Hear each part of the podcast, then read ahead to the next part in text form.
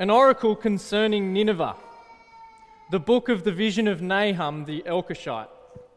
The Lord is a jealous and avenging God. The Lord takes vengeance and is filled with wrath. The Lord takes vengeance on his foes and maintains his wrath against his enemies. The Lord is slow to anger and great in power. The Lord will not leave the guilty unpunished. His way is in the whirlwind and the storm, and clouds are the dust of his feet.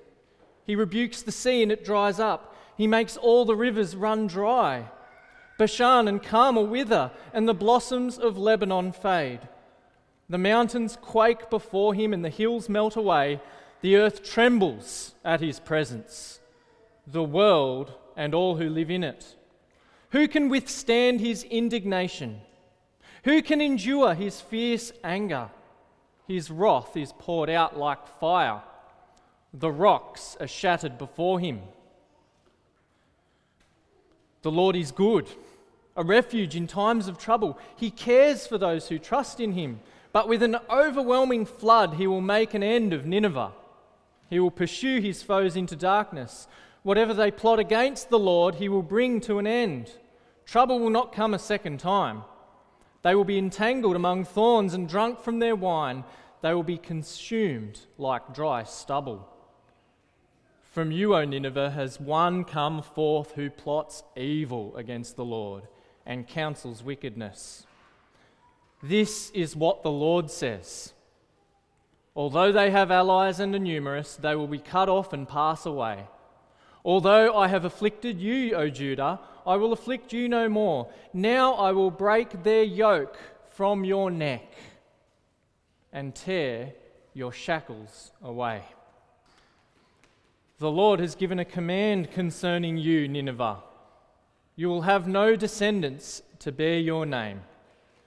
I will destroy the carved images and cast idols that are in the temple of your gods. I will prepare your grave for you are vile. Look there on the mountains, the feet of one who brings good news, who proclaims peace. Celebrate your festivals, O Judah, and fulfill your vows. No more will the wicked invade you. No more. No more will the wicked invade you. They will be completely destroyed. Well, there's a Bible reading for you this morning. Now, when we come to this book, is it Nahum, Nahum, or Nahum? I've always called it Nahum, but recently I've, I've heard it called Nahum and Nahum. So now I don't know. What do we call this book? Well, over the last week, I've given all three of them a run. I was chewing the fat with Russell on the phone while I was on study leave and talking to him about the book, and I was saying Nahum. On another day, I was, I was calling it Nahum. And in my head, the whole time, I've just been sticking with Nahum. Well, for the sake of consistency, we'll go with what's always been in my head Nahum. My theory say it with confidence, and no one cares. You can say it with confidence, but how confident would you be to actually explain what's in this book? To be honest, up until two weeks ago, I could have told you that I'd read it. I could have told you roughly where it was in the Old Testament. I could have told you that Nahum was a prophet and maybe some of the general themes of prophecy. But I couldn't have said why this particular book was in the Bible. I couldn't have told you what it was about. Nahum was completely unfamiliar to me. I've never heard a sermon on it. I've never read it in Bible study. I can't ever remember thinking deeply about this book until a week or so ago. Well, last week I did get to think deeply about it, and you know what I discovered? The number one thing I discovered about Nahum is something that I'd discovered before, but I needed to discover again all of this book, every single page, every single chapter, every verse, every single word in the scriptures is God's word to us. That's what I discovered last week again. Even Nahum is God speaking to us. God has something to say to us in this book. What Russell said last week as he kicked off this series in the Minor Prophets uh, called Mighty to Save was spot on. In every age, the prophets lift our eyes from narrowed earthly existence to something greater, to a glorious reality that's hope filled and is good. And what does Nahum bring to the table in that glory, in, in bringing us that glorious reality, in setting our eyes on that, that thing that is hope filled and good? What does Nahum bring to the table? Judgment. It's a non negotiable because God's path to what's great must deal with what's bad. God's path to what's great must deal with what's bad. There can't be a better future, there can't be a glorious reality while ever there's injustice and evil that continues unbridled, unrestrained in the world. But God will bring his justice against it. And that's one of the things we learn here. He doesn't take injustice lightly. He doesn't just sweep evil under the carpet. He doesn't turn a blind eye to sin. Not our God. So strap yourselves in for the next three weeks as we look at the book of Nahum. I know that judgment is not very PC, it's against the grain of culture, and it's not very popular. But guess what? It's good. It is good. And that's what I hope that we see as we begin our journey in Nahum. Maybe you haven't thought of it this way, but for the downtrodden, for anyone who's been kicked in the guts, there's great comfort in God's judgment. If you're someone that, or if you're someone or if you, sorry, or someone you love has been the target of terrible cruelty, violence, or injustice, Nahum's for you. If you can't understand why bad, bad people thrive and good people suffer, Nahum's for you. If you hate that the world's not fair, Nahum's for you. If you have an eye for history, and as you look back in history, all you see, or what you see, is evil people getting off lightly for what they do, Nahum's for you. If you long for something better than what we have now in this world, Nahum's for you. You can see in verse 1 that Nahum's prophecy concerns Nineveh. To give you an idea what was going on, I'll bring up a map here. You can see the Assyrian Empire, the world superpower of the time. And Nahum wrote down this vision when Nineveh, sorry, when Assyria, their capital was Nineveh, was at their absolute strongest. As I said, Nineveh, was their capital, and it was a huge city that, in every respect, reflected what these people were all about. They were wealthy, intimidating, supremely arrogant, and overconfident. Their cruelty knew no bounds. They were basically the Nazi Germany of the ancient world, the Assyrians. Listen to what one ruler of Nineveh boasted about. I built a pillar over against his city gate, and I flayed all the chief men who had revolted, and I covered the pillar with their skins. Some I walled up within the pillar, and some upon the pillar on stakes I impaled, and others I fixed to stakes round about my pillar. From some I cut off their hands and their fingers, and from others I cut off their noses and their ears, and the eyes of many men I put out. That was, that was included in this king's accomplishments and recorded in their, the nation's history. Assyrian kings committed these kinds of atrocities for centuries. Everyone around them copped it. Everyone. No one was immune from them including God's people. See, Assyria, by this stage, they'd gone into the northern part of Israel and they'd smashed God's people in the north. They'd taken them away to exile or just killed, killed them. They were Gonskis, the northern tribes of Israel, gone. But tiny little Judah in the south was left. A blip on the map, and you can imagine what life was like for them. They were kind of like Poland in the Second World War between Russia and Germany, except they were between Assyria and Egypt. They were just a buffer. And they copped it. And they lived in fear of their enemy. But now Nahum comes along and he announces enough's enough. And with beautifully crafted poetry, that's what this book is, it's poetry, he writes down how God's going to deal with them. Now, I know that poetry isn't everyone's cup of tea here, is it? Who'd ask for a book of poetry for Christmas? no one. No one. Not many of us would. Oh, some, oh, there you go. Derek would. Maybe this describes you with poetry.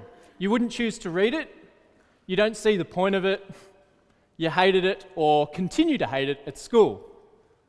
Okay, maybe that describes you. But if that's you, I want to say to you, for the next three weeks at least, give poetry a go with Nahum. It's compact, it's sharp, and it's vivid to make a point. See, Nahum's poetry captures his message so beautifully because it allows you to feel the force of what he's saying in a way that prose or narrative doesn't. That's why it's here. You see, for Nahum, every paragraph, every sentence, every word, even every syllable, even every syllable is carefully crafted to pack a punch. Well, we're in chapter 1, and we're starting with Nahum, the poetic theologian, or in other words, Nahum, the dude that writes poetry about the character of God. And then in chapter 2 next week, we'll look at Nahum, the poetic war correspondent, on the scene, laying out the fall of Nineveh. And then the third week, we'll look at Nahum, the prophet of an offended God. But let's focus now in on chapter 1, which reveals so much of God's character behind judgment. That's Nahum's focus here. And in verse 2, what we see is that God is a personal judge. The Lord is a jealous and avenging God. The Lord takes vengeance and is filled with wrath. The Lord, repeated for the third time, takes vengeance on his foes and vents his wrath against his enemies. God is disgusted with evil. God is disgusted with wickedness. And because he's good and just, he won't stand for it. He's rightfully angry and personally sees to it that justice is done. You see, to take vengeance means to make retribution. There's repayment for every evil deed. The punishment fits the crime. What's handed down is what's deserved, no less or no more. Now, we might wonder what God's doing in the world. We might not understand why He allows certain things to happen. We might feel like he's just turned his back on the world, that he's lost touch with the world, that his finger is not on the pulse anymore. But no, that's not the picture of God here. God sees everything and he notes it down, and in his anger at evil and injustice, he will come in judgment. But he hasn't got a quick flashpoint like you or I. God's not like that. God doesn't fly off the handle willy nilly. He doesn't lose it like one of my daughters did the other day when his sandwich isn't cut in squares. God's not that kind of God. He's slow to anger, verse 3. He's patient. His judgment is held back. But don't make the mistake of seeing this, this patience, as a kind of weakness in God. He won't leave the guilty unpunished. Vengeance will come. The Lord is mighty. And Nahum uses the forces of nature to help us to grasp something of this mighty judge. No words are adequate, really, to describe this mighty judge, but Nahum has a crack at it anyway with his poetry from verse 4. The ominous clouds that build in a storm are the dust that God stirs up as he marches across the heavens. Picture that. The sea, that alien force that the Israelites used to hate, that strange force you're better off having nothing to do with. And I agree with that. I don't really like the sea, it scares me. Well, that sea, it dries up at God's command. And the rivers run dry as well. Fertile pastures. Bashan, which is in the north, the fertile land there. Carmel as well. They, just wither. Fruitful plants, the famous blossoms of Lebanon, they fade away. Mountains quake violently, the hills melt. Can you picture it? Black Mountain melting like chocolate at the presence of the mighty and awesome God. At the presence of the Lord, the earth is laid waste, everything is destroyed. And with this picture, with this picture of the awesome power and the mighty judge, Nahum asks in verse 6 Who can withstand his indignation? Who can endure his fierce anger? On Boxing Day in 2004, you might remember it, some of you might not have been alive, that's okay. On Boxing Day in 2004, a tsunami smashed the coast of Sumatra in Indonesia. It was all over the news. The scale of this disaster was huge. Over 200,000 people were killed or presumed dead. And around 1.7 million people were displaced. The power of this tsunami was massive. But God is infinitely more powerful than a tsunami. See, with a tsunami, we're talking about an impersonal force with no moral power. A tsunami doesn't get angry. A tsunami doesn't take vengeance. A tsunami is not like a sniper who lines up the enemy in the crosshairs and gets ready to shoot. But God is personal, as we've seen, and He is mighty. What a combination! The personal and mighty God. In one and the same God is the frightening combination of almighty power and complete righteousness. When He comes in judgment, who can stand? We're reminded that one day Jesus will come in judgment. And it will be like this. And if we don't have our trust in Him, the reality is we will face the awful judgment of God. We'll be given exactly what we deserve. There's a warning in Hebrews 10:31 that says, "It is a fearful thing to fall into the hands of the living God." Well, Nahum prophesies that the Ninevites are about to find that out. See, Assyria, or sorry, Nineveh was given the opportunity to repent about 100 years before when Jonah was sent to them. Do you know that story? Jonah, he didn't want to go, did he? But he went anyway, preached that judgment would come if they didn't turn to the living God, and they repented then, didn't they? And God spared them. God extended his kindness and his grace to them. But those days were lo- are long gone by this stage. Now they're the judge's target firmly in God's crosshairs. And the message is pretty clear in verses 8 to 11. With an overwhelming flood, he will make an end of Nineveh. Verse 8. Whatever they plot against the Lord, he will bring to an end. Verse 9. They will be consumed like dry stubble. Verse 10. What's the picture there? The Lord is going to wipe Nineveh off the map. Destruction, a total devastation is coming. Never again will this nation rise up. Never again will they boast in their greatness at the expense of others. Never again will they rule the world with terror. They've been so stupid to plot against the living God.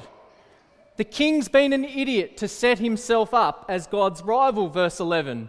From you, Nineveh has come forth who plots evil against the Lord and devises wicked plans.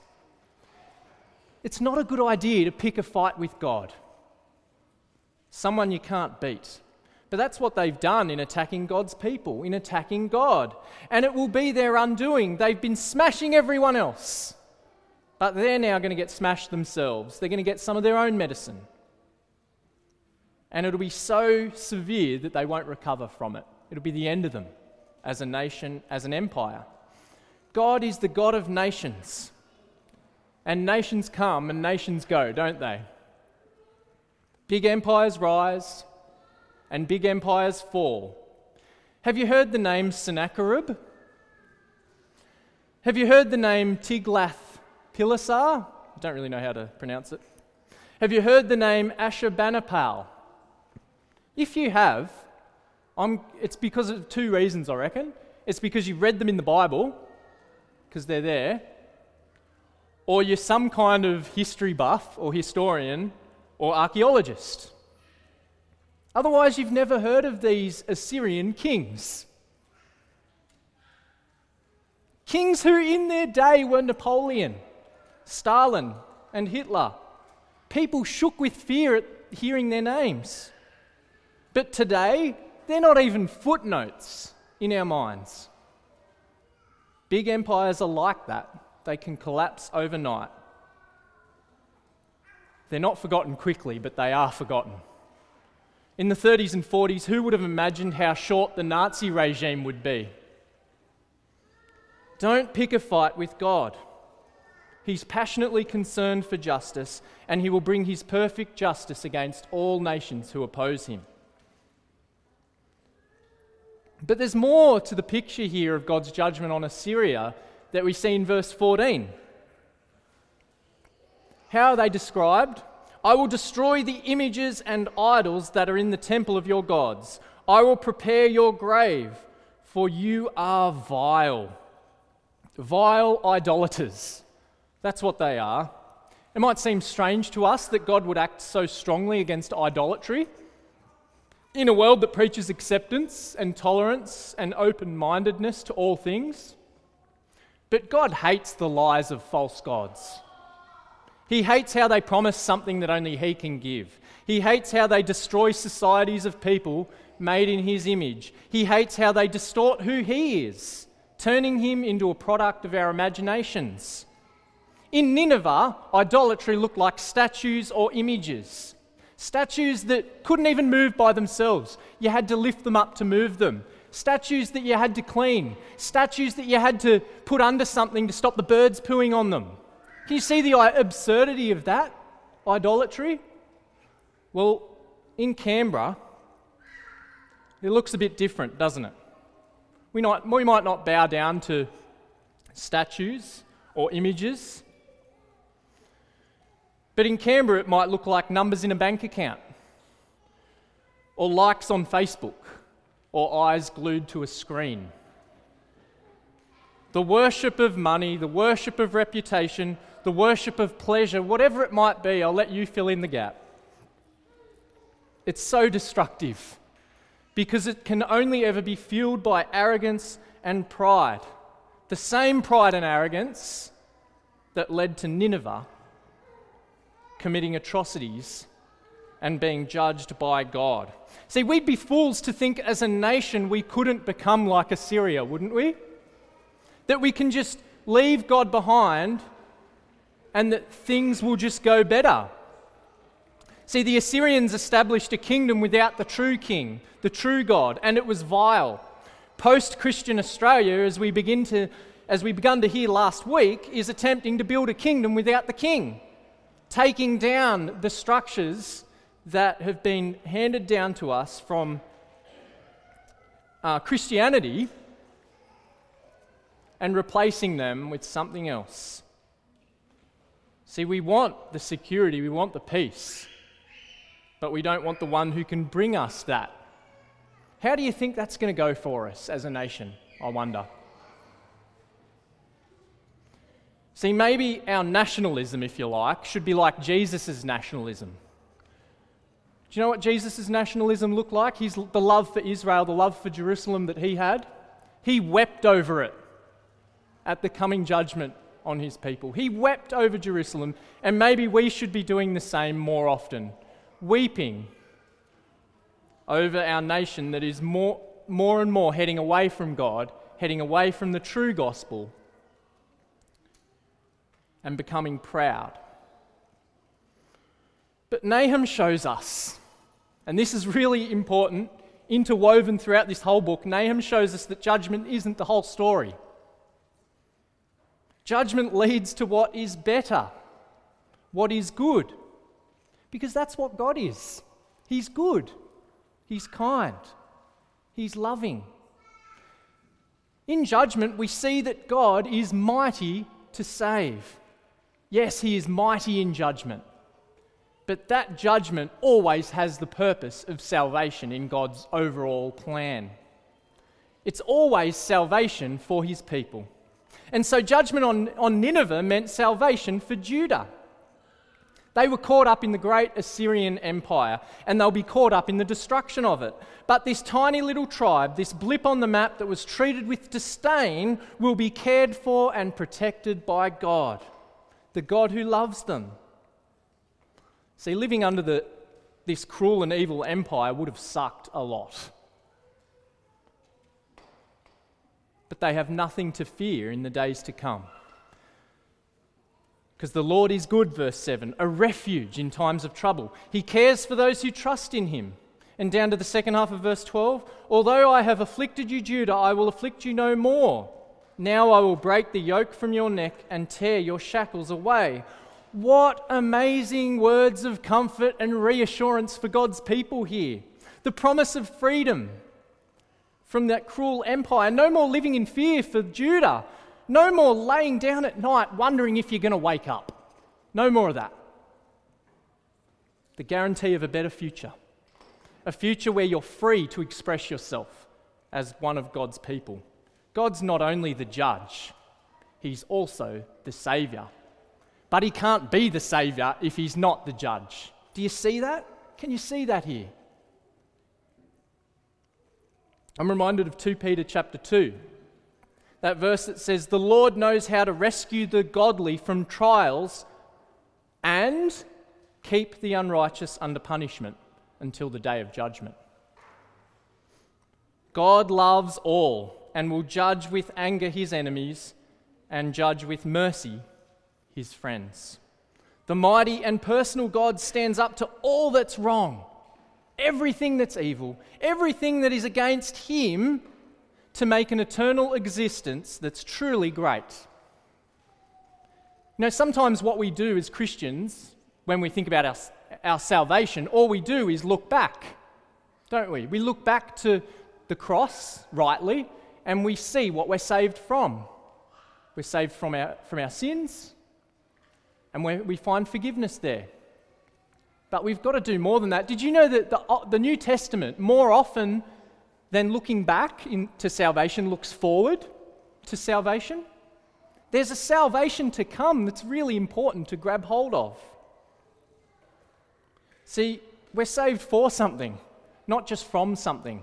And we're saved for life eternal life with God, where everything is put right, where there is no cruelty, where there is no injustice, where there is no one who raises their hand against God or his people. But as we reflect on love and justice, maybe we like the idea of God's love more than his justice don't we? Maybe we like the idea of God's love more than his justice. There's probably a couple of reasons for this. And the first one is that we're, we're not just victims of injustice, are we? We're culprits of it. And so God's justice then is uncomfortable for us because we know that we are part of the mess and the broken world that is full of injustice. But there's a second reason too. And I reckon the second reason that we love that we like the idea of God's love more than his justice is because perhaps we're not directly impacted by evil and, and injustice. Perhaps it's too easy for us just to turn turn around when we see it or, you know, rig up our Facebook feeds so we don't have to look at it or whatever it is. And so what I've done the last week and I invite you to do the same is every time you see something that's evil or wicked or, or even smells like injustice, just stop and think about it, reflect on it. And here's what I've seen as I've done that. I've heard about tea companies in Bangladesh exploiting the poor to make a profit. I've heard about a woman killing and dismembering her husband. I've heard about an asylum seeker on Manus Island under our care dying a preventable death. I've heard about a soccer goalkeeper abused on social media for a mistake in a big game. Trolls online behind a keyboard saying, I hope that you and your family gets cancer. How horrible is that? So called fan. And you know what else I've heard recently? It's hard to find out about because the Western media is not reporting about it. And I'll let you come up with your reasons why that might be. But the slaughter of Christians in northern Nigeria that's getting reported as just a clash between two groups of herdsmen over farming land. How can that be the case when, as far as I can tell, 100% of the people that have died have been Christians and 100% of the people who've committed the crime have been Muslims? Is it because our Western media is afraid of being accused of Islamophobia that they're not reporting on it? Christ- Christian leaders and pastors in northern Nigeria have been crying out for people to listen, but no one is. No one listens to their pleas. No one, you know, we, get, we, we hear things like, which is really important listen to the victim, believe the victim. But no one's believing these victims of the injustice. Children and, and women are being slaughtered in their homes as they sleep. That's, what, that's what's being met, talked about here. Now, with, that, with those things in mind, what kind of God doesn't care about this stuff? What kind of God just turns around and doesn't, doesn't engage with it? What kind of God doesn't hate this stuff? What kind of God would do nothing about it? Well, it wouldn't be a loving God, would it? A loving God has to be a just God. There has to be justice. Love requires justice. And isn't this so important if we're going to understand the cross? The cross, where the Lord Jesus gave up his life for us, the cross where we see the love of God and the justice of God, the mercy of God and the punishment of God. Without justice, without the guilty deserving punishment, the cross of Jesus doesn't make any sense. The cross demonstrates most fully that judgment is the path to salvation. Jesus judged instead of us. Jesus punished in, instead of us. Jesus receiving the just punishment instead of us. And so, as we live in Nahum for the next three weeks, and as we wonder how we can be taken through judgment safely, lift your eyes to the mighty God who brings perfect justice, most fully, seen in Jesus. Lift your eyes to the God who brings perfect justice and brings salvation to the world he loves. And that salvation is found in the place where his justice and love come together the cross. I'm going to end now with a verse, the first verse of Rock of Ages, a hymn which captures the place of refuge so beautifully for us who are seeking our God to save us. Rock of Ages, cleft for me, hide me now, my refuge be. Let the water and the blood from your wounded side which flowed be for sin the double cure. Cleanse me of its guilt and power.